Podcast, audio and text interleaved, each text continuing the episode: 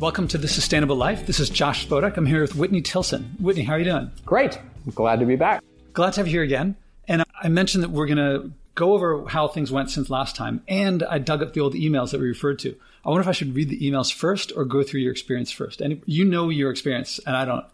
My experience isn't a particularly long or compelling story, so maybe start with the emails if you want. So I'll start with the email. So I'll read the one that I wrote to you, and then I'll read the one that I re- had responded to that prompted. No, I'll, I'll read yours first because it has all the cursing in it. So the core of your email to me said, as of, and this is in December, late December. Right. And this went out to a broad group of people, not just to you, yeah, right? Yeah, this is a, to the email list, and it refers to other emails that you sent. So now this is Whitney speaking. As of a week ago, after a few stragglers finally got the jab, I th- didn't think I knew a single person who wasn't vaccinated, but I was wrong. A friend, A D, that's the initials, who lives in New York City, confessed that he had gotten COVID and had never been vaccinated. I guess I shouldn't have been so surprised, as he often sends me crazy conspiracy stuff, to which I replied. And this is you to A D, whoever A D is. The instant I determined that a person like R F K Junior or source like Epoch Times traffics in conspiracy theories, I never read them again. I urge you to do the same. The fact that you didn't get vaccinated speaks volumes about how you've allowed your brain to become poisoned. Now you said he responded, and this is now him, A D, saying, it's fascinating how we can have very similar ethics, but since me and friends feel exactly the same about your news sources that you feel about ours, we end up at each other's throats. This is exactly why actual debate, love, open-mindedness, and understanding is needed. Now you wrote, I explained, and now this is you saying to him again, sending me something by R F K Junior, asking me to watch it and saying, where is what he's saying wrong, though, and suggesting we should engage with him rather than canceling him is like sending me something by David Duke, saying he makes some good points about race relations and inviting a conversation. To be clear, R F K Junior is to discussions on vaccine what David Duke is to discussions on race. And then you added, yesterday I added in a text to the group, now this is your voice again, sending you all the love on Christmas. And you want to know how I can tell I love you? I shoot straight with you if I think you're fucking up. With the little star there. D R, so someone else you referred to, uh, initials.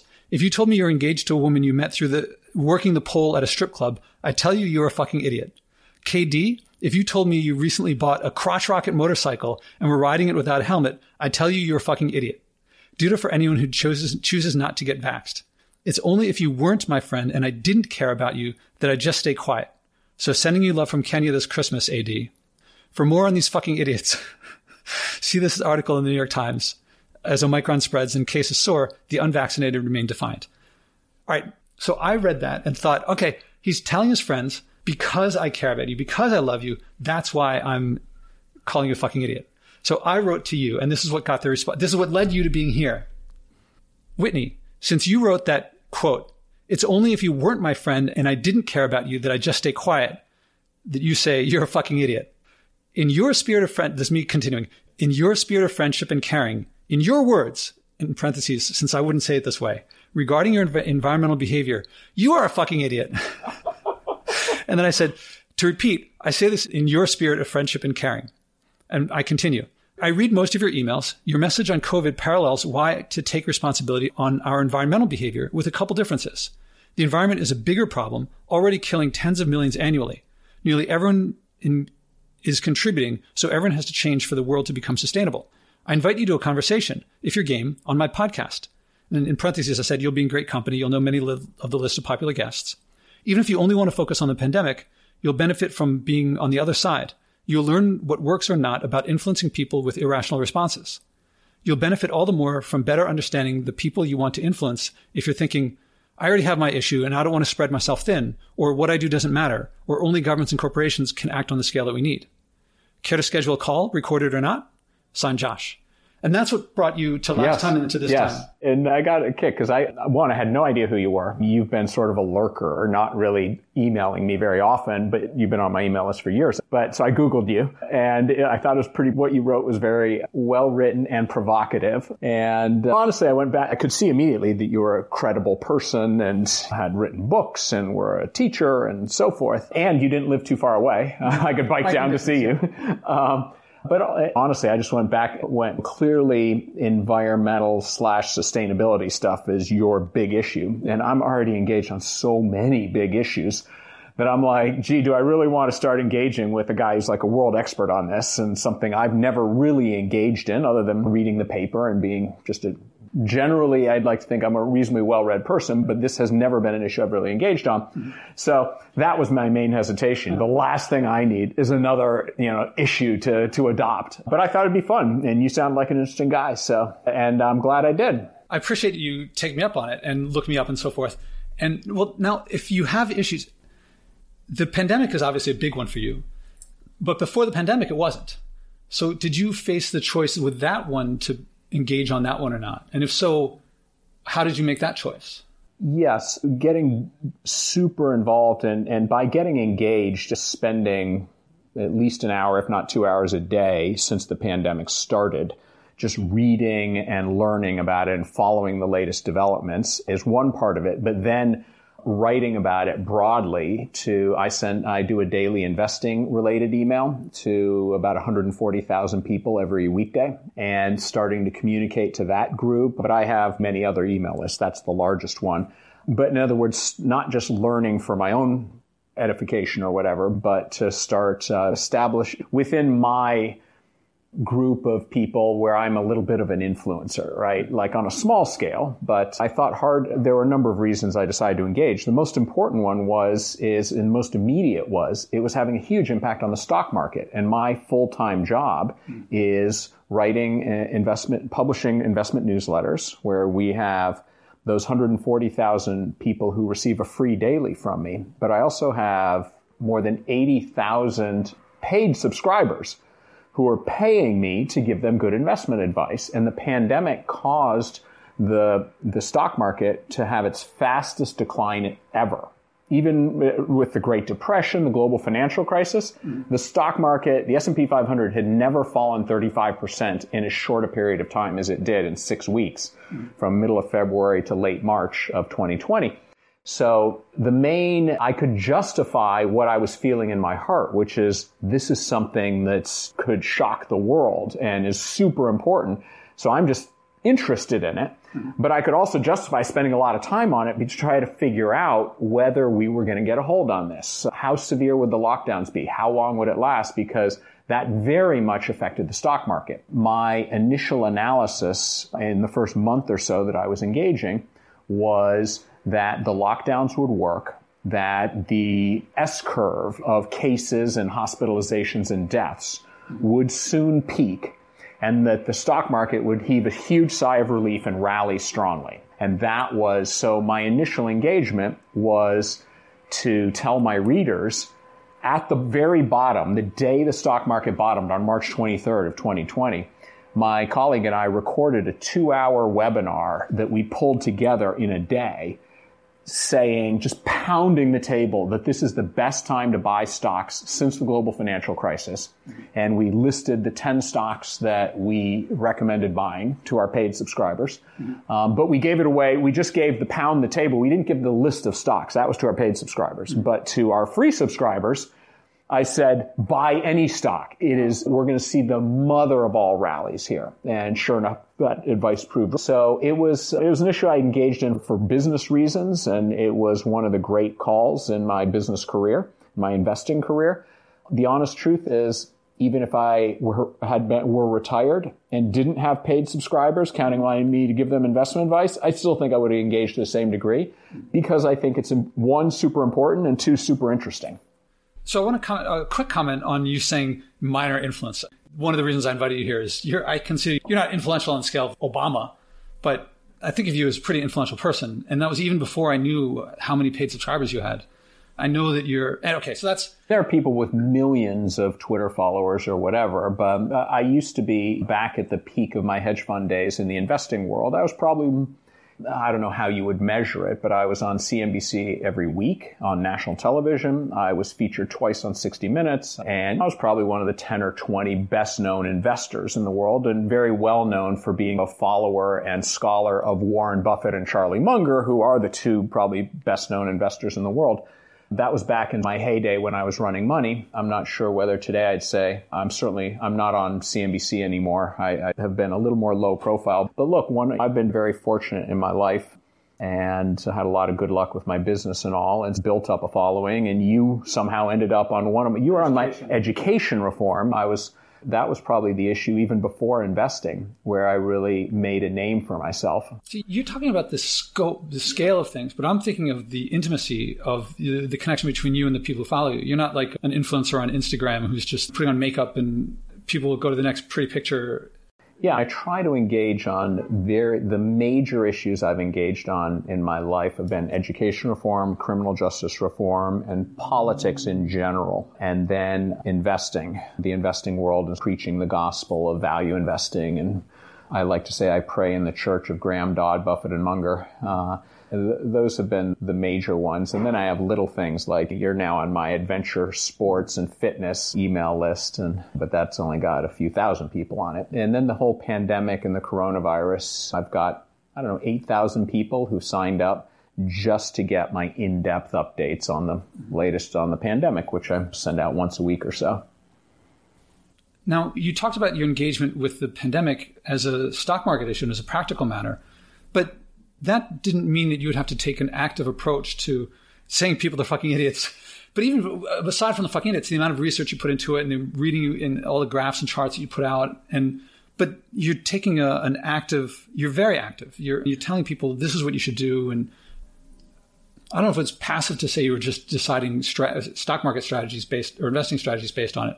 But this is really getting into it. So yeah, there was it was actually contrary to my business interests to be strongly encouraging people to get vaccinated, because here's a little dirty little secret of the um, investment newsletter business, which is what I'm in now, mm-hmm. which is people on the political right slash libertarian types are buy more newsletters than people on the political left. The typical subscriber among my eighty thousand paid subscriber is the Ford dealer in Macon, Georgia, who doesn't, and the reason he's buying investment newsletters is because he doesn't trust, he's very skeptical of big institutions and whatever, so he doesn't trust a Merrill Lynch broker to manage his money, right? Uh, he, he owns the Ford dealer. He's a small business owner, um, believes in small government, low taxes, and he's probably, he's worth a few million dollars, and he doesn't trust Wall Street to manage his money. He wants to manage his own money, but he's looking for advice and so forth, so he s- signs up for an investment newsletter. So you can see how I pissed off a lot of my readers by really pushing the vaccines hard. And I persuaded quite a few of my readers to get vaccinated, because they emailed me and said, Whitney, the stuff you wrote, and this wasn't a one-time thing, like what you just read, what I was sending to my friend, this was, I'd been sending every email for months. I was pounding the table to get vaccinated, right? And every time I'd send out one of those emails, I would get a handful of emails back from people um, saying, thank you. You presented data and facts and so forth that helped me make a decision, or I passed along to my son or my father or somebody close to me that dispelled the lies and misinformation that's out there being spread by the R F K Juniors of the world, and thanking me. And so it really felt like I was making a difference. But at the same time, I was probably getting the same number of emails for people saying, you should just shut up, it's a personal decision, and hating on me, and in some cases, canceling their subscription to my newsletter and demanding a refund, that kind of thing. So it's not clear it was good for my business, but I felt like it was most important, it was unknowable, the impact on my business, and therefore I was choosing to rationalize that. At the end of the day, I've tried to be mostly respectful. The cursing here and telling my friend, and by the way, of course, anyone reading my email who hasn't gotten vaccinated, they are, of course, perceiving that I'm calling them a fucking idiot as well. And you know what? I was. But people, look, I'm in the business of trying to get people to read me. That's my business depends on people finding me not only insightful, but interesting, and when they get, we're all drowning in a sea of reading material, emails and so forth, right? So how do you stand out? You need to be willing to take positions that are controversial. My goal in my writings is that at least once a week to get people to spit up their coffee with something I've written, because the worst thing you could be is be boring. and not take controversial positions because nobody will read you, and I'm out of business.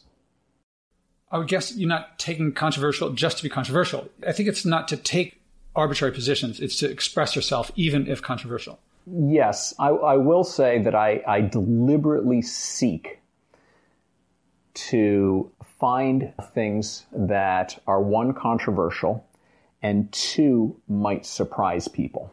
So I'll just give you an example of something I sent out to my political email list a couple of days ago. Trump did an interview that was almost an hour long with some podcasters that I'd never heard of before, and I can't even remember their name, but they're a bunch of young, couple young guys, and their audience is the Joe Rogan audience of young male, whatever. And they just sat there and interviewed Trump for an hour, and it was a complete puff piece, and Trump ranted about the stolen election and all his usual stuff. There was nothing particularly interesting about this interview, but YouTube took it off. And they took it off because Trump claimed for the ten millionth time that the election was stolen, and that violates YouTube's terms of service. Mm-hmm. And I sent an email out with a link to where you could find the interview on Spotify and said, it may surprise you to read that I think YouTube made the wrong decision here.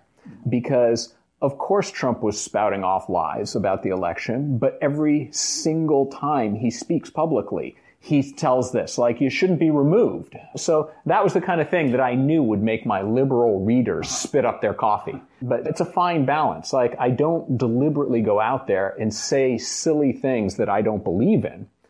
But it's always, I think it makes me more interesting and, and, and credible. And it's not just a question of how many people are on your email list. It's what's your open rate? What's your engagement rate? Okay, because I get a million emails that I never read. And so um, what I'm looking for is not just to build the number of readers, but the engagement and credi- engagement of my readers and building credibility where they where I will go against the grain and what my normal knee-jerk reaction would be. So what do you think of someone who, the people you're calling fucking idiots, someone who reads R F K Junior and it's, this is, what do you think of them? You said they're fucking idiot, but that's partly joking, but partly serious. Well, you saw in my follow-up to him is, is what I said is, and this is a um, guy I like a lot and I uh, like hanging out with him. He's a very good guy. And actually, he's someone I met volunteering at the Samaritan's Purse Hospital in Central Park in the very early days of COVID. We were out there working together twelve hours a day, putting up a hospital. Mm-hmm. So a, a good guy with a good heart. He's, in fact, the one who invited me over the first day. That turned into three months of twelve-hour days over there, helping build and run this hospital.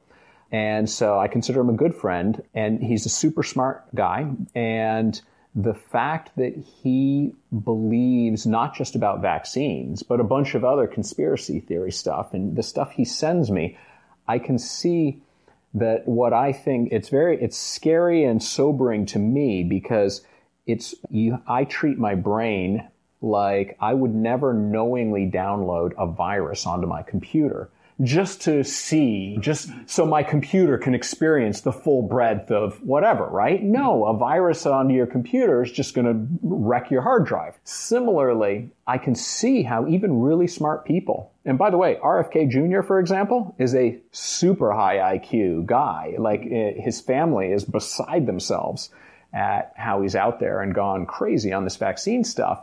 But they acknowledge that he may be the most gifted politician in a family full of gifted politicians, right? Like, he's clearly a smart and, and in many ways gifted guy. But he, by opening his mind to poison, he's turned his brain to mush in this particular area.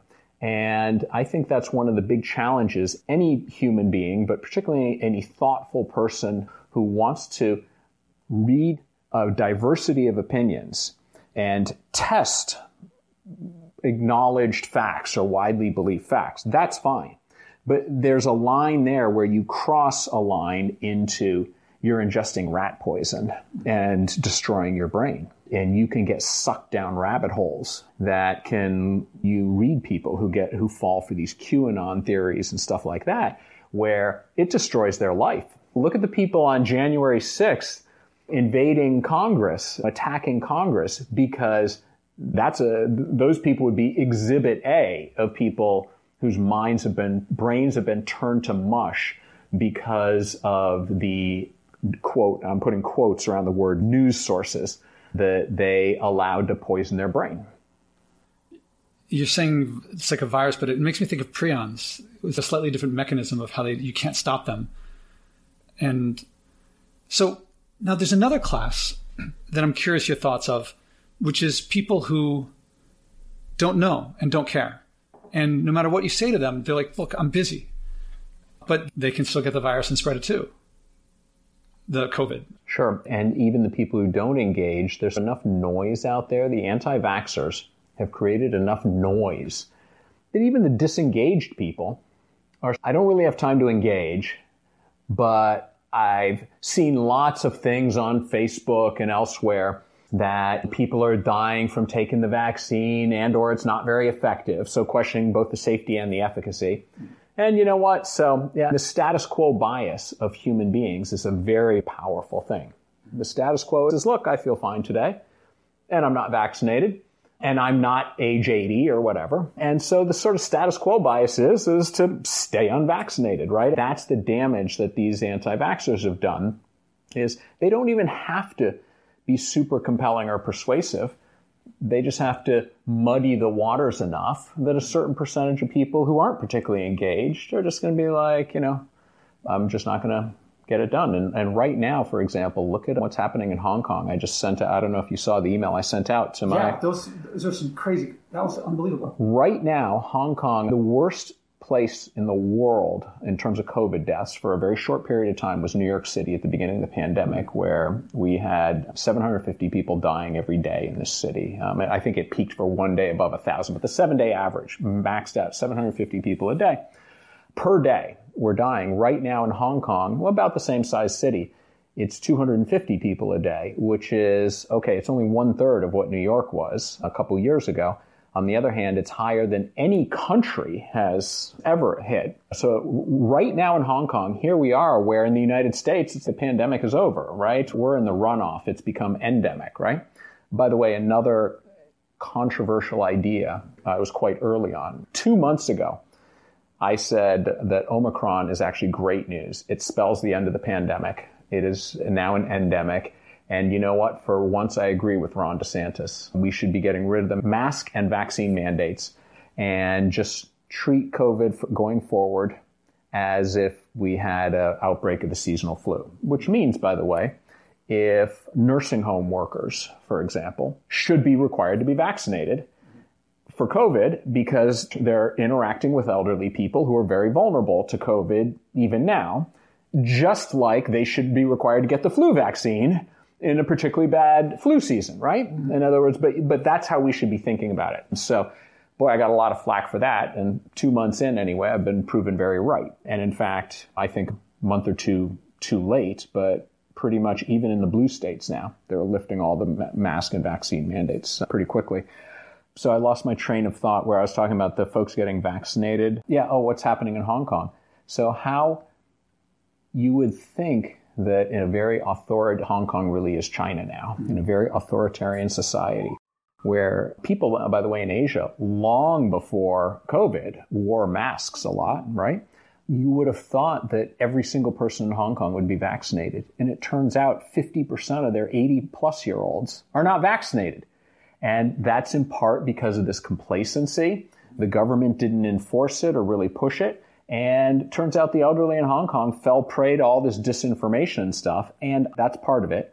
And the other part of it is because they had a zero COVID policy, almost nobody in Hong Kong, so there's no prior immunity in Hong Kong. Whereas in New York, we can unlock because, one, we have a much higher vaccination rate, but two, anyone who's not vaccinated has probably already had COVID anyway, which is a very effective form of vaccination. New York is in great shape, and Hong Kong's absolutely getting clobbered right now because they were complacent because they didn't have any COVID. So the people didn't get vaccinated. The government didn't push it. And now even a milder strain of COVID, the Omicron virus, is resulting in a horrific death toll. And the Chinese are, are scrambling in Hong Kong. But I think they're also very worried that Hong Kong today, Shanghai or Beijing, or they have one hundred cities that are as densely packed as Hong Kong in China. The Chinese, this zero COVID policy will not work with when you've got a strain that's as transmissible as Omicron. So I think I hope China is, is smart enough to pivot quickly. I'm reading that ignorance is not an excuse. It's in matters of public health, in, matter, in matters where, I mean, if you're going to, I don't know, pay taxes and no one's affected but you, I guess technically, but whatever. But if it's a virus that can spread, it's a different story. It's a social issue. Yeah, look, I, I guess I'm a believer in good government, and we have long had vaccine mandates for many children going into school in most states anyway, have to have measles, mumps, rubella shots, et cetera, et cetera. And that didn't require, like, prior to COVID, I'm not aware of anybody who was out there doing a lot of research and stuff. You had this little fringe anti-vax group, which interestingly was more on the political far left than far, if you think about the It was the soup. It was in the, the super progressive Montessori schools where kids weren't, where parents weren't having their kids oh, yeah. get vaccinated right to go to school. But it was really a very small fringe. The government determined these vaccines were safe, and it was important for the community good to have everybody vaccinated, and pretty much everybody did get vaccinated. Certainly enough to get well over some sort of herd immunity threshold. And with these COVID vaccines, which have been, I call them the miraculous Trump vaccines.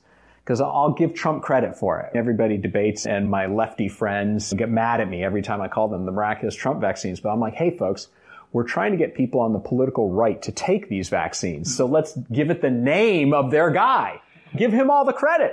And by the way, to his credit, he's out there promoting his vaccines and taking credit for it. So I'm just like, look, listen to your guy. Uh, I'm willing to call them, the, give them, call them the miraculous Trump vaccines, because that persuades some of my readers. So, are you picking up on the pat- on the in the parallel that I'm drawing, that I described in the email, of the environment and sustainability? And there are plenty of people out there who are just like, "Look, COVID. I got a lot of, I got other stuff that I'm doing. I don't have any more issues." Yeah. Well, I wonder, one of the parallels certainly is the whole issue about climate change and global warming and that kind of thing, where there's been enough of a fringe group of people out there that have muddied the waters enough that, and it's of course become now highly politicized, that it's making big progress on this very difficult. So it's not quite the same as like you and I going out picking up trash in the park, but I think there are a lot of parallels. And by the way, the same people spreading the disinformation mm-hmm. to the same audience who is receptive to this kind of disinformation. It's the same playbook. So has my interaction with you gotten you thinking? Yes. I can't say I've made many changes to my life yet. Like, I'm not willing to go off the grid, off the power grid, for example, or not take flights. In fact, if you saw my travel schedule over the last four weeks and coming up for the next two weeks, I, I've been on a plane like nonstop. Yeah, sorry to interrupt, but he's you. I, I've quotes. I've been pull, pulling quotes from your emails and like trying to decide if I'm going to quote you in my book. Only with your permission, I would do it. But uh, examples of people that I know who, like, it's really crazy to sit in a world and read the headlines, make the connection to behavior, and see it happen.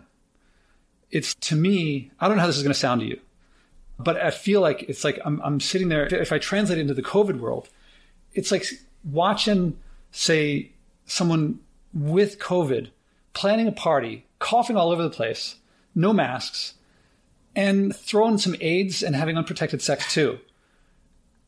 And that's what it looks like to me. And you're referring just specifically to the number of flights I, I take. The flights, the...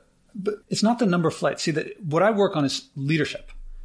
So what one person does is, if Bill Gates has a party and without a mask, or say in the height of the pandemic, and he, say, he invites two hundred people over, still two hundred people is not that many people, but it's Bill Gates. He spoke about this. Everyone knows who he is. Everyone pays attention to him. Now, in his case, so his behavior is much more meaningful than just the numbers that he does. Or here's the way I've been putting it lately. See, here's something that people don't realize, is that I, I think that living sustainably, my personal experience has been that it improves my life. More fun, more freedom, more joy, more family connection, things like that. Despite my thinking would be the opposite. The reason to stop, or if someone's addicted to something, say heroin, the reason to stop taking heroin is not necessarily to stop the global trade. It's to improve your own life. Mm-hmm. Now, if you do want to stop the trade, you're not going to be able to do it if you are still addicted. So you have to cut your addiction in order to do that. But the reason to do it is for your own life.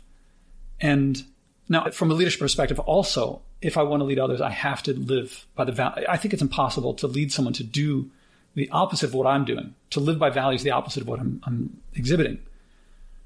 What no one gets is that it's joyful. Now, you, you referred to, before we started recording, he's seen the, in my apartment, I have these solar panels that if you read my blog, you'll see that I'm like trying to go off grid for a month to see if I can pull it off. And that, I, I understand that from the mainstream perspective, that's pretty far off. Not many Americans are off the grid.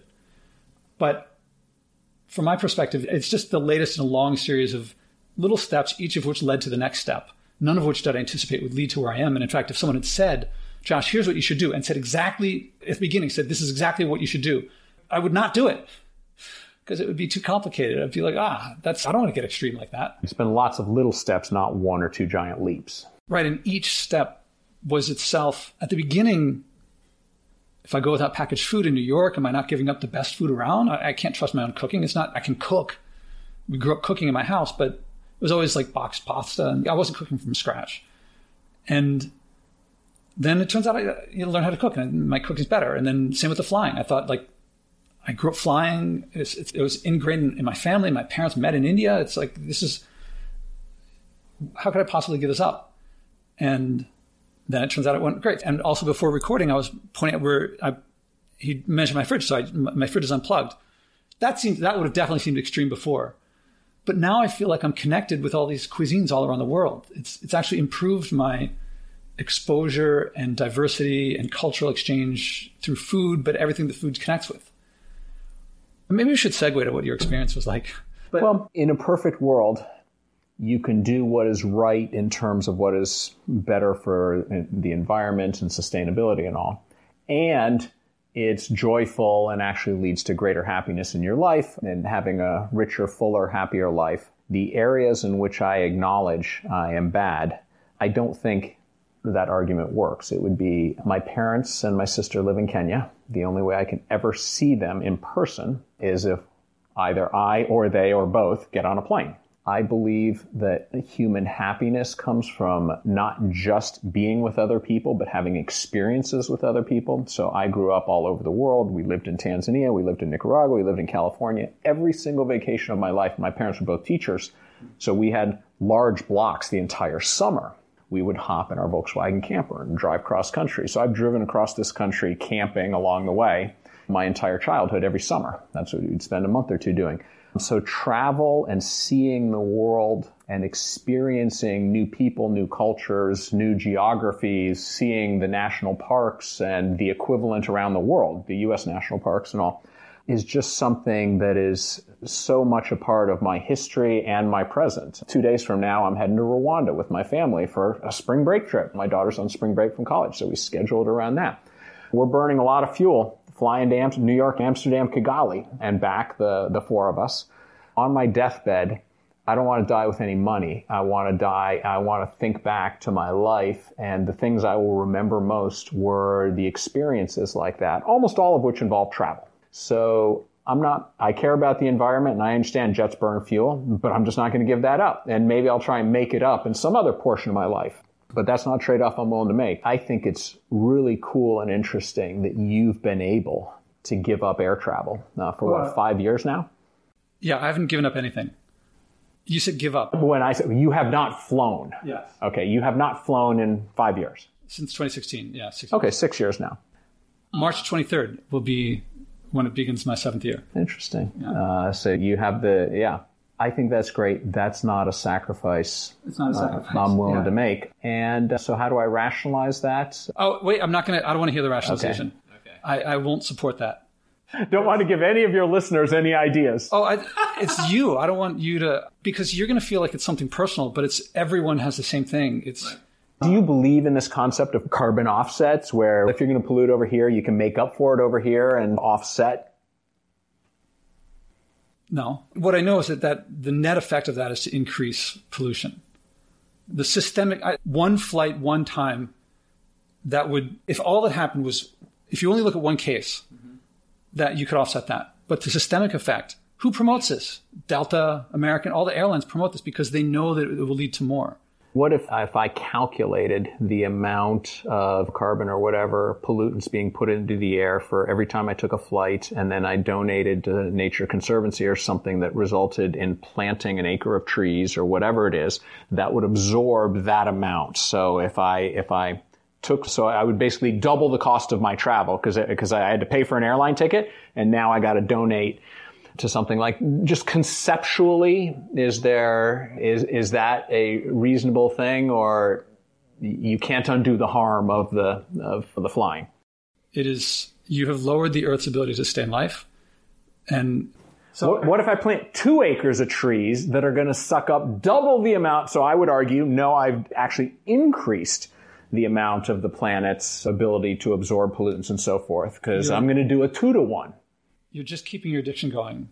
It's when you see this as an addiction, you realize the what addicts will say to keep that thing going. Mm-hmm. They'll say anything, and they'll believe. They don't really need to believe it, or they don't really need to expect that someone else will believe it. They just have to believe it themselves enough that until they get their next hit, and then they don't have to think about it again. So, and to some extent, if I'm, what I'm hearing from you is, is if I throw a paper bag out my car window when I'm driving and just litter, if I then an hour later go pick up two pieces of paper on the side of the road and put them in a trash can, net, there's less litter on the side of the road, but the initial act is simply immoral on its own. It cannot be undone. You should not do that. I don't want to bring morality into it. it it's just lowering the Earth's ability to sustain life. It's killing life. Whether that's good or bad, it's up to other people. People go to war and fight. I'm not saying good or bad, but if you value life, then that's your values. But in the case of oil coming out of the ground, fossil fuels coming out of the ground, if we just look at the greenhouse effect, we could look at plastic, we can look at pollution, all sorts of other things. We can talk about displacing people from their land to get underneath it, to get the oil and things like that. But let's just look at, at carbon, because that's what a lot of people look at most. There's a carbon cycle of oil, the creation of oil. So there was living matter that got crushed under all these things, got compressed into oil. That stuff is underground for one hundred million years, ten million years, long time. From the perspective of human beings, it's out of the ecosphere. And it has always been out of the ecosphere because we've only been around for three hundred thousand years, maybe a million if you count like tool making, but Homo sapiens, three hundred thousand years. So that has never been in the ecosphere.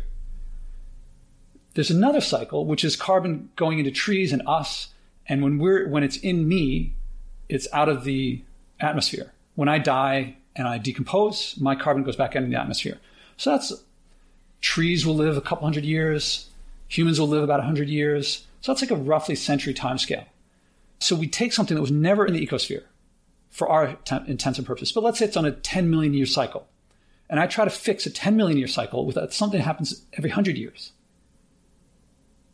I haven't done anything. I've not put, only putting it back in the ground permanently, which we have no way of doing. Carbon capture and sequestration is, billions have been thrown at it, and it just does not work. There might be something somewhere way off in the distant future, but nothing relevant to our lifetimes. So these cycles are not related at all. The equivalent if you threw something out the window would be then if you, I can't think of what, something trivial, something inconsequential. It would be more like if you cut down a tree and then picked up a piece of paper. That's, but even that is like, it's not millions of times different. So once the measure of that, with regard to carbon and, pol- and most pollution, it's, it, I can't think of many ways to pollute without burning fossil fuels, nor can I think of any way to use a fossil fuel without polluting. So bringing fossil fuels out of the ground, and fossil fuels is not the only thing. Nuclear fusion, these have issues as well. And by the way, if you want solar, if you want wind, you're burning fossil fuels. They require those things. Not like ancient windmill like Cervantes and Don Quixote, but the windmills that we're talking about now to generate meaningful power, that's all depends on fossil fuels. But if you bring fossil fuels out of the ground, that's where it happens. Until there's a way to get it back underground permanently without a risk within the next million years, or at least on human timescales, thousands of years of it not coming back out. And you have to protect it. You have to make sure that no one's, if you put it in some liquid or, or gas form on the ground, that stuff is probably going to leak out. So that's the measure. Once you, once it's out. And flying, I, what got me to, to test my, go from my challenge myself to a year without flying was when I was watching this guy speak on, it was at Harvard actually, and he's from Cambridge or Oxford. And he said that flying New York, L A round trip is roughly a year's worth of driving. And when I, I knew to look this stuff up for a long time, but I never did.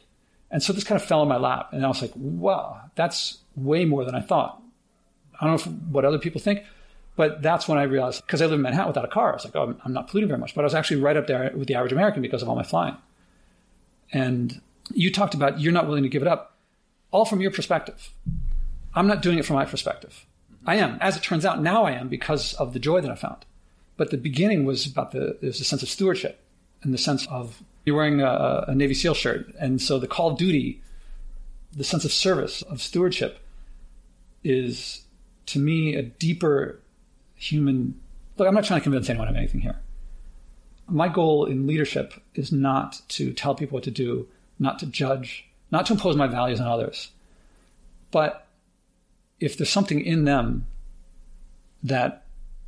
Let's transition to your experience, because I think that if I talk about... Unless you have something to comment on what I've, I've yeah. just been talking. The only thing I'd... I, look, I hear you and I agree with you. And so, for example, I, I live uh, four miles from where we are sitting right now in your apartment. And uh, the quickest way and easiest way where I could get some reading and some work done was to just hail an Uber and hop on down here. Instead, I hopped on my bike. And it was a little chilly and all. A uh, little dangerous biking in the streets of New York. But I think part of the reason that I choose my primary method of transportation, if I'm not walking or jogging or something, is my bike, as opposed to driving my own car or taking an Uber, is for environmental reasons and reducing, particularly New York's, actually this air is pretty clean here now, but it once wasn't, and for the reasons you cite. It's interesting. I actually think if every American adopted my environmental sustainability, things that I do, we would be...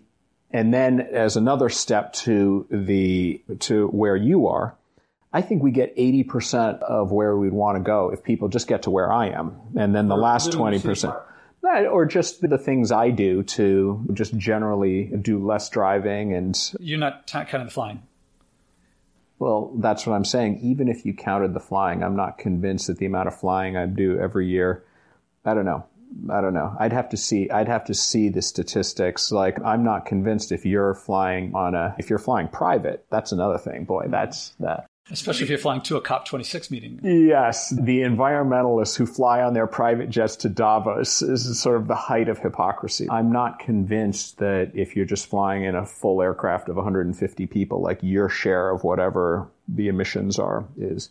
You tell me, in terms of the amount of carbon being put in the atmosphere and causing climate change and global warming and so forth, any sense of what percentage of that comes from aircraft versus factories versus passenger cars versus trucks and so forth, the other major sources? Yeah, I do know. But before I answer, I'll, I'll point out, it's not a leadership issue. That's a management issue. But in terms of numbers, it's roughly two percent. Okay. Yeah. But here's a question for Sounds you. About right. What percentage of people alive today have flown in an airplane? Hmm. Of this, you know, almost eight billion people on Earth, seven point seven billion today, uh, have ever been on an aircraft, yeah. have ever flown like a, any, have ever flown. And the answer to this. Yeah, I, I'm going to have to look it up to be, get exact, but it, roughly.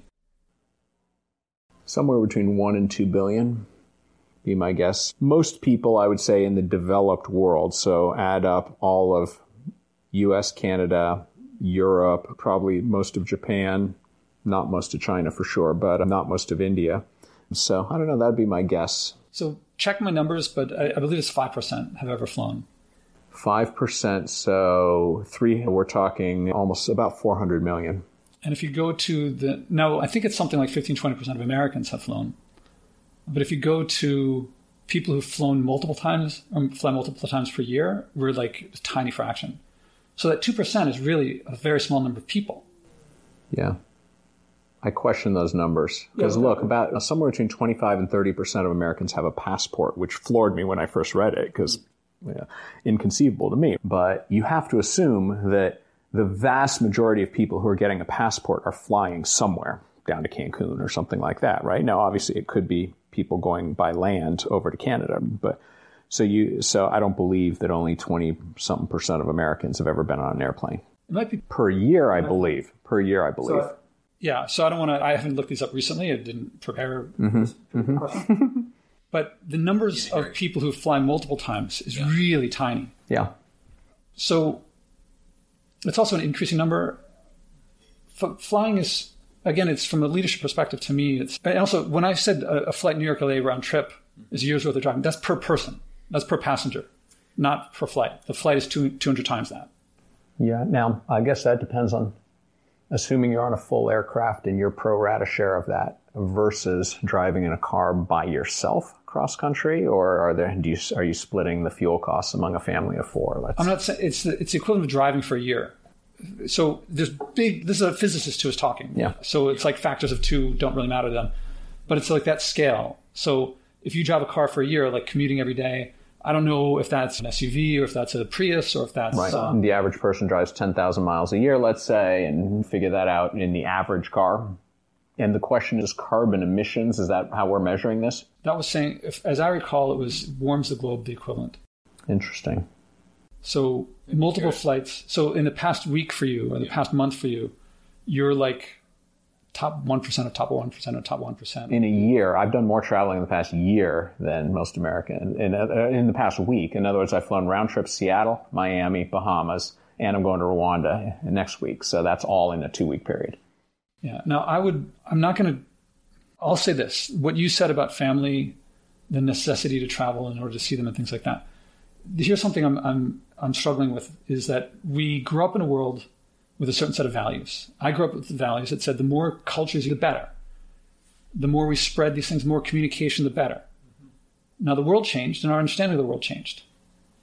It was plausible when I was a kid. We knew about global warming, but it was plausible to say, yeah, that's, that's not really going to happen. Now, that's changed. It's measurable. People may question measurements, but I do not. I mean, I question some. It seems compelling to me. And our understanding of what we're doing has changed. And so I've had to change my values with that.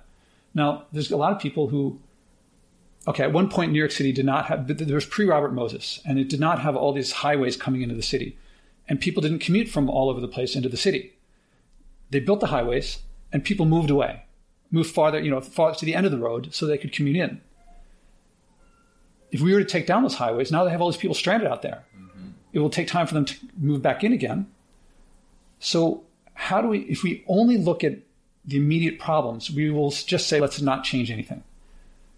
But if we don't change anything, we're just sleepwalking into catastrophe. Yeah. What happens to people who have grown yeah. up with one system and the system changed around them? Yeah, because that's, I think you've highlighted, while I was com- saying how similar the pandemic and misinformation, et cetera, et cetera, is to something like climate change, one massive difference, which makes it so much harder to persuade people to change their ways in terms of climate change. Fourth is the pandemic, within a matter of weeks or certainly a month or two, you can see the impact of people's behavior. And it's very clear and quantifiable and scary. Whereas if people drive too much and there's too much carbon in the air and it increases the average temperature around the globe by one degree Celsius, it takes place over a long period of time, and there isn't as, as direct a causational thing to the average person who's not really engaged on this issue. They're like, okay, so what if it's one degree warmer, right? Like they, and then you see hurricanes and extreme weather events and fires and floods and so forth. And again, but again, it's hard. I think people generally have the idea that, okay, human behavior is causing this, but it's taking place over decades and the causal links aren't as obvious that it allows people to be out there in denial about it. And it makes it harder to persuade people to give up things. It's even more so that to not get vaccinated doesn't really improve your life a whole lot.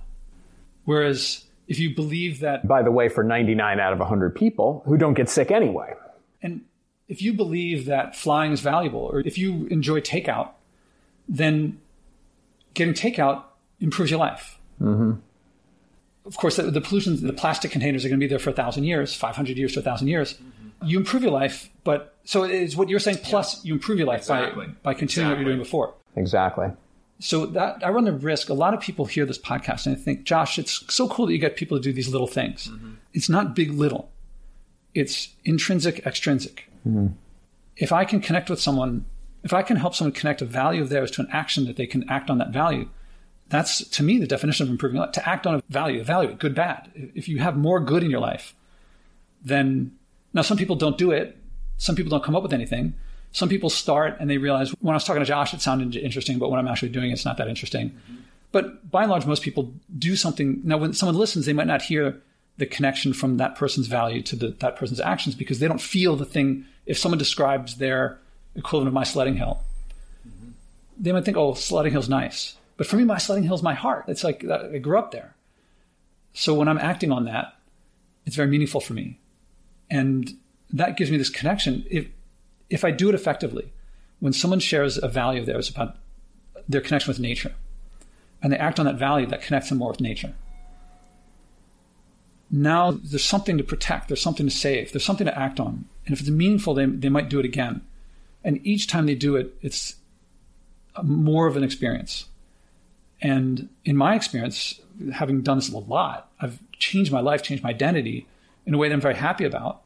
And I'm getting all many of the things so far, all of the things that I thought I would sacrifice, I've not sacrificed, which is why I bristle so much when someone says, you, you'll sacrifice this. I'm like, it, I can't say no, because I was thinking that at the beginning. I did think I'm taking one for the team. Mm-hmm. And that's why it's, I really don't want to motivate or even sound like I'm motivating people to like do this one little thing. Because if you, if I tell you avoid straws or don't eat meat or even don't fly, and you do it, I guarantee that a week from now, you're not going to see any difference in the world. And you're probably going to be like, the waiter brought the straws out, the cup with the straws. And I was like, can you take them back? And the waiter's like, I'm just going to throw them out. You might as well right, because I've already opened the yeah. paper top on it. Yeah. So I just inconvenience myself. I embarrass myself in front of my friends. The waiter is all awkward. And the world is exactly the same. I've just, I would have helped you prove to yourself right. that what you do doesn't matter. That's a good idea, by the way. I don't care about straws. So you've just given me an idea. No more straws at restaurants. Because I remember we were here last time podcasting. I was like, give me some ideas. And you're like, no, no, no. It's got to come from within. Yeah. And I was like, dude, give me some ideas. So you've just given me one good, one more good idea. Yeah, people talk to me. Here, if you get into this, you will find people will talk to you about straws, toilet paper, toothbrushes, toothpaste. This is like... People get really, but I think it's, if you really want to do something and you know that it's going to hurt people, you will, whatever it takes to get that cognitive dissonance out of your head, you'll go for it. You'll be like, look, I'm working on the straws thing. Once I figure straw things out, then I can do everything else. Or talk to, watch an interview with someone on meth and how what they're doing, it's not that bad. It's, that's in their minds, it's not that bad. And then talk to someone about one of these issues, the environment, or it could also be the the anti-vax stuff. It's, they're just drawn into it, and they don't want to let go. And I was there. I flew around a lot, and I was like, I knew I could look it up, but I didn't want to look it up. It hit me without my trying to look it up about that number, about that comparison. And I was very happy to... The moment... I don't know if I told you when... that week when I was going, the first week without w- avoiding packaged food. Mm. And I made it the first couple of days, just, I, I allowed myself to finish what was in my cupboards. So I had a couple of days worth of food, and it's not, it was a packaged food, but I wasn't buying anything new. So then I go to the store, and I, when I walk into the store, I walk to the, I'm just like an autopilot, and I go to the aisle where I normally buy food, where I start. And I look up, and where I would always see food before, I now see the boxes and the jars and the cans and the rubber bands and the stickers. And I'm thinking, I know how to cook, but I don't know, I don't know what to do. I got Ivy League degrees out the wazoo, and I can't live without hurting people. I felt helpless. I felt guilty and shameful and stupid and like guilty of like hurting people. And then, so like a couple days within, I, one of the things I did, I had already shopped in the bulk section, bring my own bags. So I, I was fine to bring my own bag. So in the bulk section, I would normally get meats, nuts and seeds and dried fruit. I had dried beans. So I got dried beans for the first time in my life. And this is something I'm not proud of at all, that in my forties was the first time I boiled beans on the stove. And I was in the moment, I was like, yeah, this is really cool. Also thinking, talking about how many people haven't flown, how many people haven't gone without cooking beans. it's like a pretty basic thing that I boiled rice on the stove and pasta, but not beans. So then I got the rice cooker. It turns out I can cook beans in the rice cooker. Then I went to the pressure cooker. And uh, there's this whole process of joyful discovery.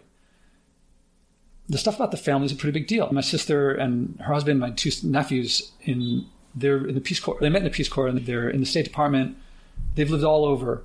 Right now in New Zealand. Before that, they were in Fiji. Before that, I think it was not Rwanda, Kenya.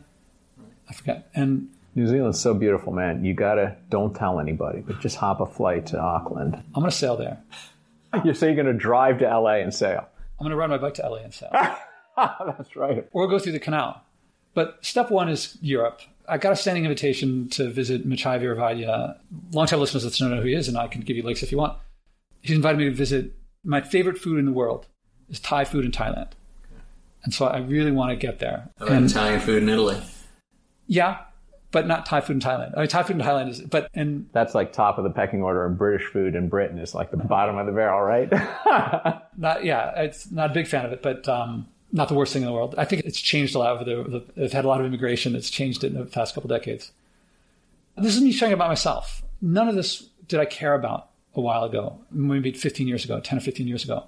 Fusion was the answer. And my great efficiency, fusion, whatever it was, is governments and corporations, not me. I could go on. I've gone on for a while. Should we pivot and I'll tell you, update you on my, my pledge from last time? Yeah. So let me begin by asking you what, when I asked you, what does the environment mean to you? Do you remember what that connection was, what your sledding hill was? Or what, what was your connection to the environment? I'm not sure if this is the right answer, but I'm thinking that what we were talking about was, this is just picking up trash and cleaning things up, and how I did that when I went out walking my dog in Central Park, and it was something we did together when we first met out in Washington Square Park, where there was no shortage of trash to pick up there. And I, now I have to say an aside, I think about you all the time, because when I see them dealing drugs, I think of you the first time I've ever seen it. It's now that spring is coming. Right. In the winter, there's a lot less. Right. But now it's, and it's really... it's a drug den. Anyway, that's a whole other issue. Yeah. Yeah. One of the major areas I'm involved with is criminal justice reform. And how do you, what should the police be doing with an open air drug market? Now I propose tabling that. Yes. Um, so there's pick up litter, and there's your daughters, I think I remember, in Central Park. Your daughters, slides. Oh, yeah. We go sledding and biking, and I play tennis. Uh, the ten- I live up, up on the northern part of the park where they have the twenty-six outdoor courts. There are thirty. And my daughters all played soccer games out there. That part of the park, we live, my apartment is directly across the street from Central Park on Fifth Avenue. So that, that place is near and dear to my heart. And a dozen years ago, we got our first dog. And eight months ago, we got our second dog. My wife and I are always out there walking the dogs. Picking up other dogs' litter. Or... yeah, and it started with it just... when I was out there with a poop bag cleaning up my own dog's poop, if I saw some other dog's poop out there, that someone was going to step in or something, I'd start picking that up. And that then led to just generally picking up any trash as we walked around the loop, the small loop we usually walk. But I confessed that I didn't do that anywhere else in the city or at any other time of day when I was just out there. It was only when I was out there walking the dogs and had a plastic bag, the poop bag with me, that I would... that whether or not I was cleaning up my own dog's poop, if I saw trash and I wasn't right near a trash can, I would open up a poop bag and make it just a trash bag. Mm-hmm. So what I decided to do was, uh, is I folded up one of the poop bags, and I don't carry a wallet anymore, but on my, I have a cell phone case that has a place for a credit card and my driver's license and a folded up twenty dollar bill. Mm-hmm. So I stuck a doggy poop bag that it is part of my cell phone case. So now I have one with me twenty-four seven, mm-hmm. so that now I can pick up trash wherever I am and have a little trash bag with me. And uh, so I am pleased to say that I had a moment of ag- almost agonizing. I was going to take a subway a couple weeks ago, and on the subway platform, there were some benches, and on one of the benches, somebody had eaten some chicken, some fried chicken, and had left the bones with, with chicken hanging off of it. And there there were a bunch of pieces of chewed chicken bones sitting there on one of the benches. And it was just nasty looking. And it was, uh, yes, and it was just offensive to look at. And I had a minute before the train came, and so I pulled out my, my poop bag, uh-huh. and I went over there and I picked up the, the chicken bones and sealed it all up and threw it in the trash, and felt like I was a good citizen that day. Did you think of me? Yes, I did. This was the first time I had used it. Now, what's interesting is that just yesterday, it was a very windy, stormy day here, and I was biking down Fifth Avenue, and the metal trash cans that are on every corner of Fifth Avenue, on every street corner going south, uh, a number of them were tipped over in the road. And I'm not sure whether it was very gusty, so it was probably winds, though I have seen cases of homeless people or whatever just knocking trash cans over. I don't know, but there were but there were three or four on the way down. And I was cruising along, going down to get my shiatsu massage down on uh, fifty-seventh Street. And But I pulled over with my bike. Uh-huh. I held my bike with one hand, grabbed the trash can with the other, pulled it back, and I did that three or four times going down Fifth Avenue. So I didn't need my poop bag for that, but felt that wasn't exactly it. There was no trash on. I would have picked that up, I suppose, as well, but it was just, it was the same idea. So I am definitely more conscious of trying to do more of something. And, and it's like what you talked about earlier, where you didn't do it all at once. You took like incremental steps, and each step was maybe a little bit of a sacrifice or whatever, but you felt really good about it, and then it became something joyful. I feel the same way, taking a few more incremental steps from where I started, which was doing none of this, you know, a few years ago. All right, you mentioned joy. What can you? What was the emotional journey of this from the beginning? Like when you first committed to it, to it sounds like you didn't do that much at the beginning, but then it started picking up after that first experience. Yeah, it's easy. I think a lot of people, they look at all the trash in New York City and it's, what difference does it make if you pick up a few pieces or whatever? There's almost a feeling of overwhelming helplessness or whatever. But it's just something that offends me, particularly seeing dog poop out like on a sidewalk where someone's going to step in it. And I've stepped in it enough times. And it was just, it's sort of, one of my daughters won't pick up our own dog's poop. She just thinks the whole concept of picking up dog poop is gross. I must say, uh, picking up other dogs' poop makes me cringe a little bit. But I'm like, what's the difference between, you know, oh, my loving Rosie and Phoebe, I'm perfectly happy to clean up their poop, but some other dog's poop is somehow disgusting? No, it's just dog poop. Dog poop is dog poop. And this is going to be a funny podcast, right? How many podcasts talk about dog poop?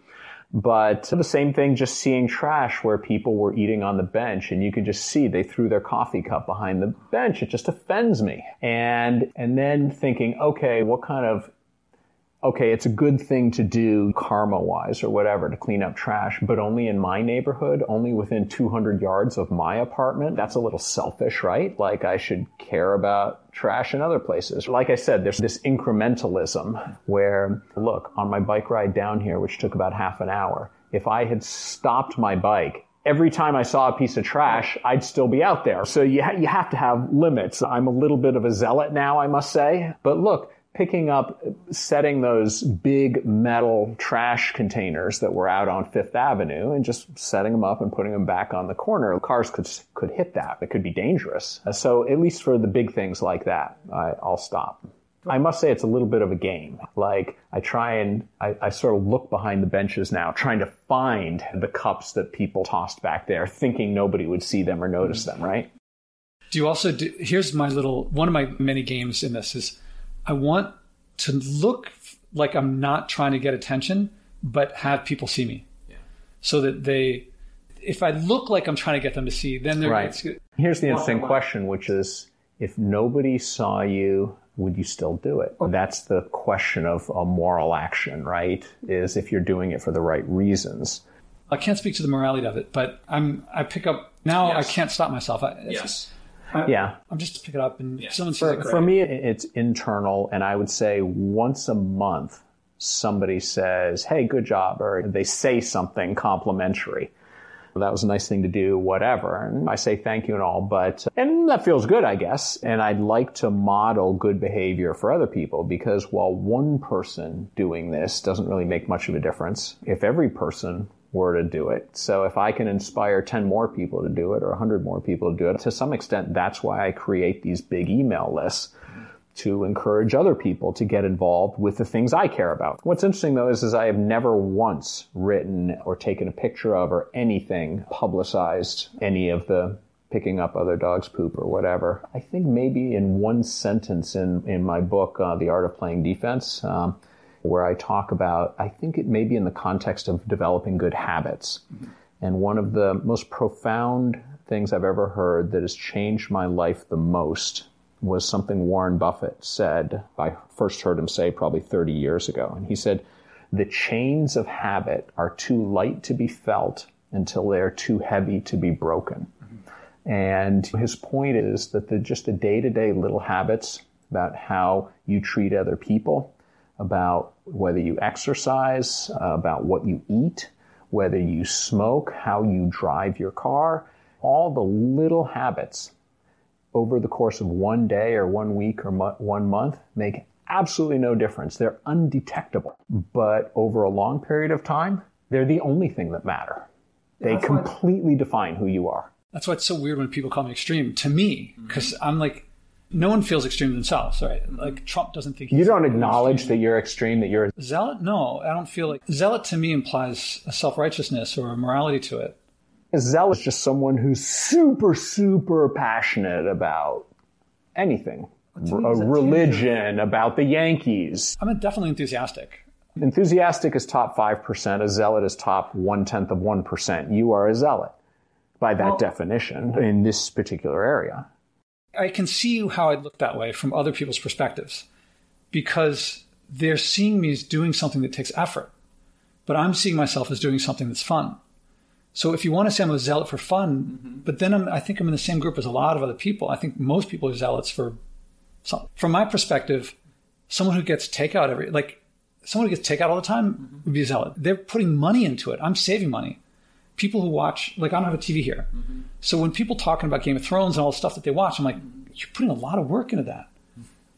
And so they say, I'm doing my burpees. So I've spent zero money on burpees. Right. I spend the... But you're a burpee zealot. How many people on earth have done six, one, have done sixty thousand burpees or whatever, but two, have tracked it? Well, that's easy. I know how many I do every day. But from another perspective, there's a certain level of fitness that I'm not willing to go below.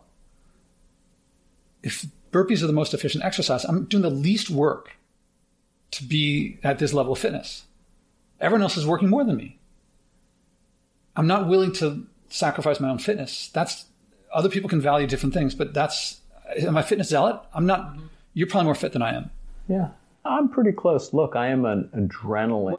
In other words, I guess I'm comfortable with saying in some areas, absolutely. I'm a zealot about improving public. I've spent thirty years now since I was one of the founders of Teach for America trying to improve public education in this country. And I've spent in ungodly amounts of hours on it. I've put together Al Gore's An Inconvenient Truth, his documentary and his slide presentation on the environment. I saw that and said, I need to do that for education reform. And I spent over a year putting together a two hundred fifty slide presentation, which was made into a documentary, which was the ed reform version of that is called A Right Denied. And any of your viewers, any of your listeners who want to just Google Whitney Tilson, A Right Denied, and you can watch the documentary and watch the slide presentation. But yeah, I'm a zealot in that area and I'm proud of it. You like know. I own it. There's, I'm going to read you a quote. Here's what I think of myself as. I think of myself as, this is one of my, this is my all-time favorite quote. Martha Graham. Do you know Mar- Martha Graham? The dancer. She's the Picasso of dance, she's often called.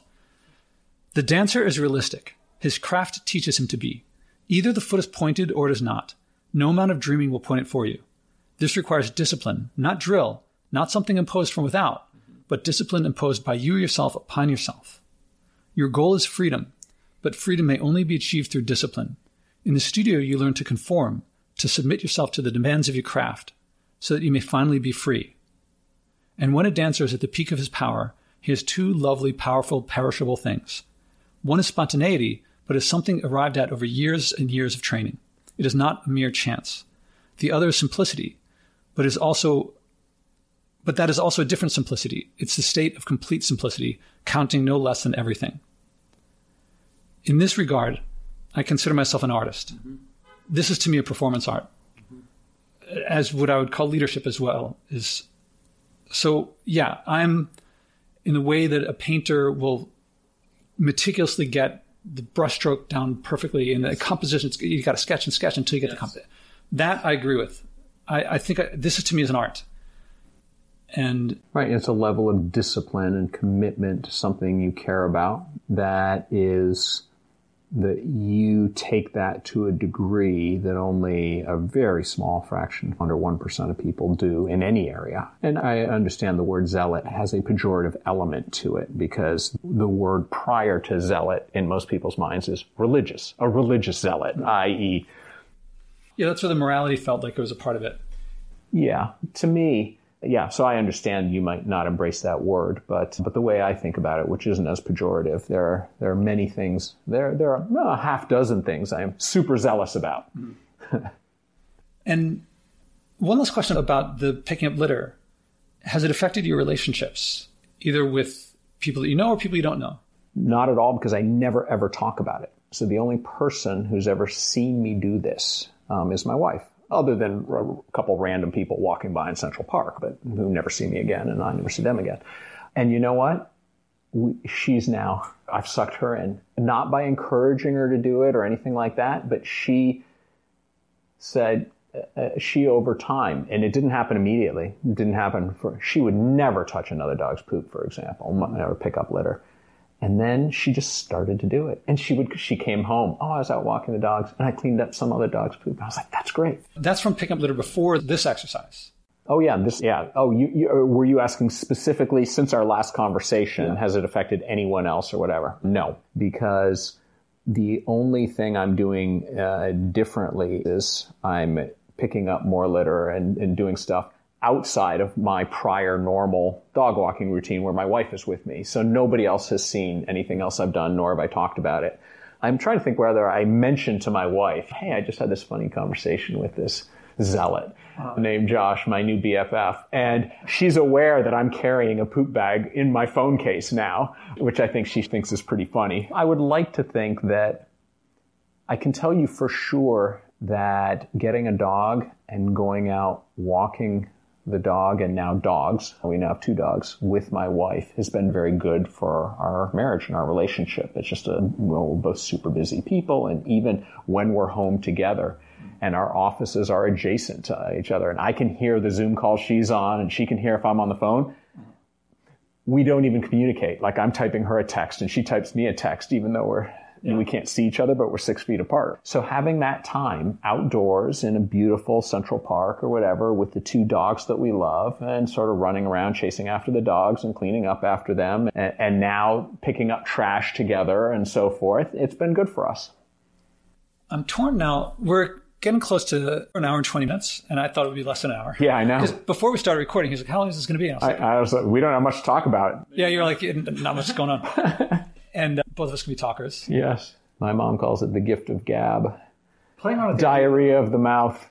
I'm playing with the idea of, of wrapping it up, but I'm also thinking about a couple other things. One is, would you be willing to come back again and continue the conversation? And the other is also, you talked about a newly discovered joy that you like, if I'm reading you right. And would you care to up the ante and, and think of something new to do? I've already, you've already given me. Now, this doesn't count because you gave me the idea, but no more straws. Yeah, I mean, that I like that. I'm, I feel heartwarmed. It warms my heart that I, I would do something not asking you, but it would inspire you anyway. Yeah, I don't usually use straws anyway, so it's not that big a sacrifice, but it would. I would have to pay attention when I'm ordering in a restaurant to mm-hmm. say, please don't bring a straw, because normally they bring a straw and I just put it down on the table, but it goes in the trash. So it, it'll take a little extra effort, but that's certainly not really a sacrifice. So upping the ante, look, one simple thing is I have carried around that poop bag in my phone for the past six weeks or so since we last talked, and I've only used it a couple times, even though I've seen plenty of trash. So I now, other than that, picking up, the only one I can really remember is picking up those nasty chicken bones down on the subway, but to really start doing more of that is something like, I almost felt a little guilty coming down here to talk to you today because, well, I committed to do this and I carry around the poop bag with me, so I now have the tool to do more cleaning up, but I really haven't done that much more of it. So I'd certainly, let's talk more than six weeks from now and see how this plays out, but uh, happy to come back. And certainly, other than the, I like your straw idea, doing a little bit more cleaning up of litter. I'm afraid I can't tell you that I'm going to be traveling less. The first tip of the hat of coming down despite feeling like I don't have much to say, because the way I usually say it is that that's one of the reasons I like to have leaders on, is because leaders have shared their vulnerabilities before and they realize this is a sign of strength, not of weakness. And it's important for people to hear is not just like, oh, I changed this and everything's fine, or everything was easy. This isn't Disney. And it's hard.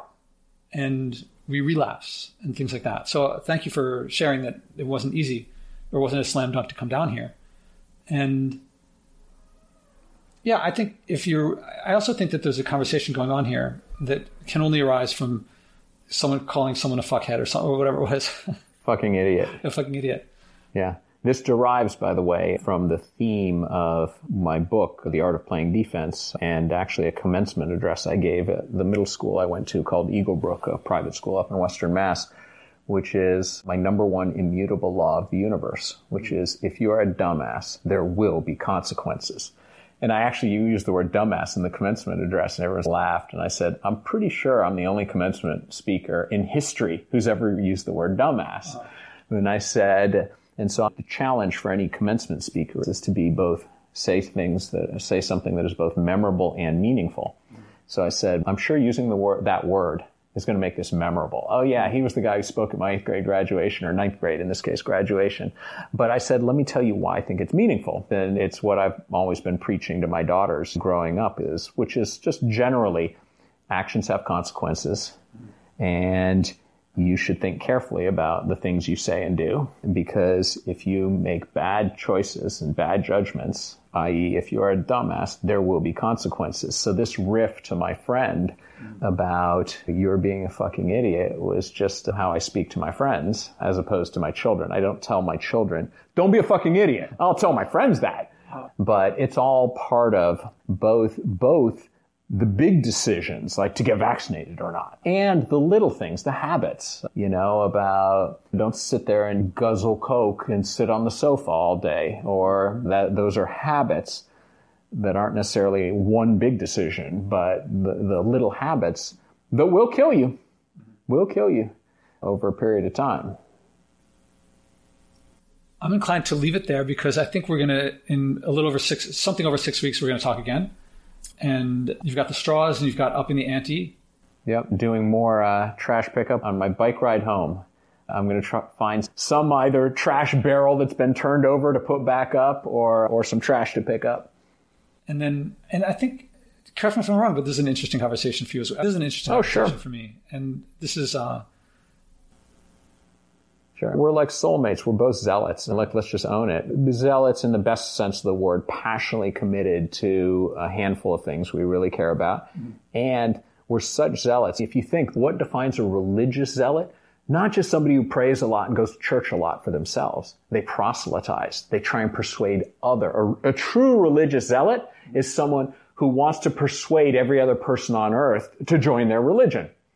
That's why I say we're zealots for the things we care about, because you're here doing a podcast and I'm out there building these massive email lists and spending huge amounts of time, not just doing things and learning myself and whatever and writing checks and all the other ways I engage on the issues that I care about. But one of the things I spend the most time about is trying to persuade other people to get engaged.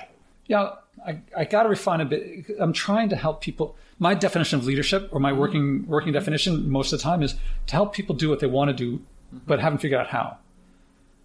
So it's I'm trying to tap into something that's already inside someone. If it's not there, I got to talk to someone else. Yeah, but look, you are trying to lead by example for sure. And your mission is that is a lot of people will adopt at least some of the things that you're doing and leading by example, because it's only when a lot of people do the things that you're doing that it changes the course of history and the environment, right? Yeah, the, there's a step, there's a prior step, which is it's to change hearts and minds, it's to change culture. Then comes all the other people. Because I'm not trying to coerce, cajole, convince. It's only through intrinsic motivation that I want to work. You're, all you're talking about is, is the techniques, but the goal is to get as many people as possible to change their behavior. So you should own that about the goal. I'm very explicit about my goal. My, my goal was to get as many people as possible to get vaccinated because it would save lives and the pandemic that's crushing our economy and so forth sooner. There's, here's one of the ways I think, if, if Skid Row, L A, or I'm from Philadelphia, so I think of Kensington. I don't know if you've seen what's going through right now. But do you know what's I don't know Philadelphia. Okay, Skid Row, L A. Tents and people addicted and it's garbage everywhere. So say all the people in Skid Row said, you know, it's a big mess here. We've killed all the trees and just litter everywhere. Let's clean it up. And so they go clean it up, but they don't get unaddicted. And the supply keeps coming in. Then it's it going to get messy. It again. Looks like hell a week later. Yeah. Now, some might say, but it takes a long time to kick addiction, and, and they can clean immediately. Maybe yes, but you've got to get the addiction. So that's what I'm working on. But so I do want to clean up the neighborhood. I want the people cleaning up the neighborhood, but I want to help those who want to get unaddicted. That's, it's slightly, I do want to change your behavior, but that's the consequence of the mind. And it's interesting, like I go back and forth. There are a lot of different ways to try and get people to change their behavior. And one is, is to order people if you're in a position of authority, right? You're the Chinese government. You can just set order everyone to get tested or everyone to get vaccinated. But the best way is to, I think, the way you're doing it, which is almost the opposite extreme, which is very, there's no pressure. There's no shaming. There's no, not even any really cajoling. It's more inspiring slash leading by example. And trust me, like trying to get people vaccinated and all, I've tried. What you read from was to some extent an explosion of frustration, because for the previous bunch of months, I had tried presenting facts. I had led by example and gone out and gotten a booster shot and taken a picture of it and then sent that out to people. Hey, I'm now safer and less likely to end up whatever. I tried all the low-key approaches, and I would never have called anyone uh, a fucking idiot, right? But then at, at the end, I was like, okay, anyone who was subject to the earlier forms of persuasion has either worked or not worked. Time to bring out the two by four and whack people upside the head and just say, you're being a fucking idiot. And so I put some thought into that. That was not off the cuff. Oh, yeah, sure. Yeah. That was something where it, it was in, in sending the email to my friend, I didn't give a lot of thought, but in sharing something that I knew was a direct attack on hundreds of my readers, if not thousands. And that would piss them off, and that would cause some to literally unsubscribe from my business and, and disassociate themselves from me. I thought hard about that. But, and actually, you should see the emails I had back and forth, my follow-up emails, because a bunch of people called me out on that and said, Whitney, what makes you think that even, that atta- even if you're right, that attacking someone and calling them a fucking idiot is the best way to persuade them? And I said, I don't necessarily think it is. Uh, I agree with your general point. But I've tried all the other methods, so let's try this method as well. And I said, and they're like, oh, it's just going to kill your business. And I said, you know what? For every one person who unsubscribes from me, ten more are going to respect, are going to think it's interesting, it's provocative, and they're going to become more loyal customers. So I'll trade one for ten all day long. On that note of credibility and honesty and forthrightness, I propose wrapping up this time and picking up next time. Sounds good. Thank you. Whitney Tilson, thank you very much. How many people are bringing a message of joy from what everyone calls saving the environment, but I call the future? Step by step, this podcast is creating a culture of joy, community, and connection around sharing and acting on our environmental values. Again, there's no profit in buying and wasting less, but we'll all love our lives and relationships more when we do. I can use your support. Please donate at joshuaspodak dot com slash donate. Again, that's joshuaspodak dot com slash donate.